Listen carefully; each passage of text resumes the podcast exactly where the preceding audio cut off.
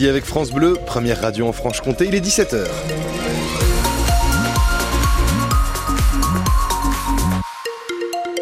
17h, on fait un point sur vos conditions de circulation avec les ralentissements habituels, les frontaliers qui reviennent de Suisse en direction de Pontarlier. Ça vous fait perdre un bon quart d'heure sur la nationale 57 ce soir? À Besançon, c'est la rocade qui, qui coince à cette heure-ci.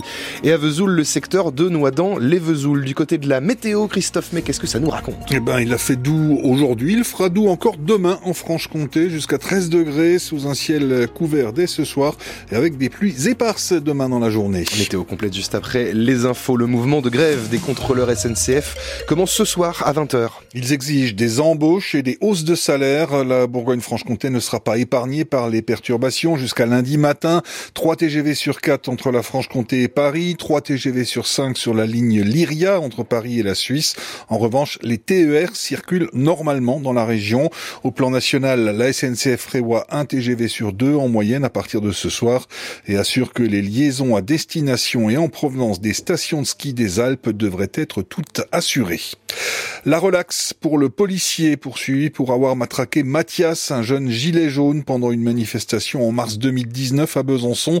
Décision aujourd'hui de la Cour d'appel de Besançon. Les images avaient fait le tour du web. Le policier avait été condamné en première instance à 1000 euros d'amende avec sursis et 500 euros pour préjudice moral. L'avocat de Mathias annonce qu'il va se pourvoir en cassation.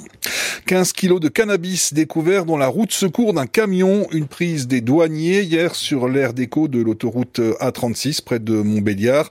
Mais le chauffeur, un homme de 26 ans, est reparti sans être inquiété et pour cause, les douaniers ont déterminé que la drogue à moitié décomposée était cachée là depuis de nombreuses années.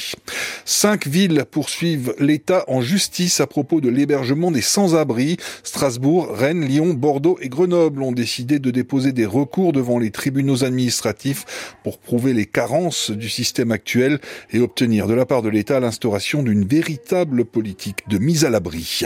Les championnats du monde de biathlon à Nové Miesto en République tchèque avec un duo 100% franc-comtois. Au départ tout à l'heure du relais mixte, Lou Jean-Monod Laurent et Quentin Fillon-Maillet défendront les couleurs tricolores. Nous serons en direct de Nové Miesto avec notre envoyé spécial Julien Laurent pour le départ de la course à 18h. Et puis les Bleus n'iront pas en finale des championnats du monde de waterpolo. L'équipe de France vient de s'incliner il y a quelques minutes en demi-finale à Doha, 17 à 16 face à la Croatie.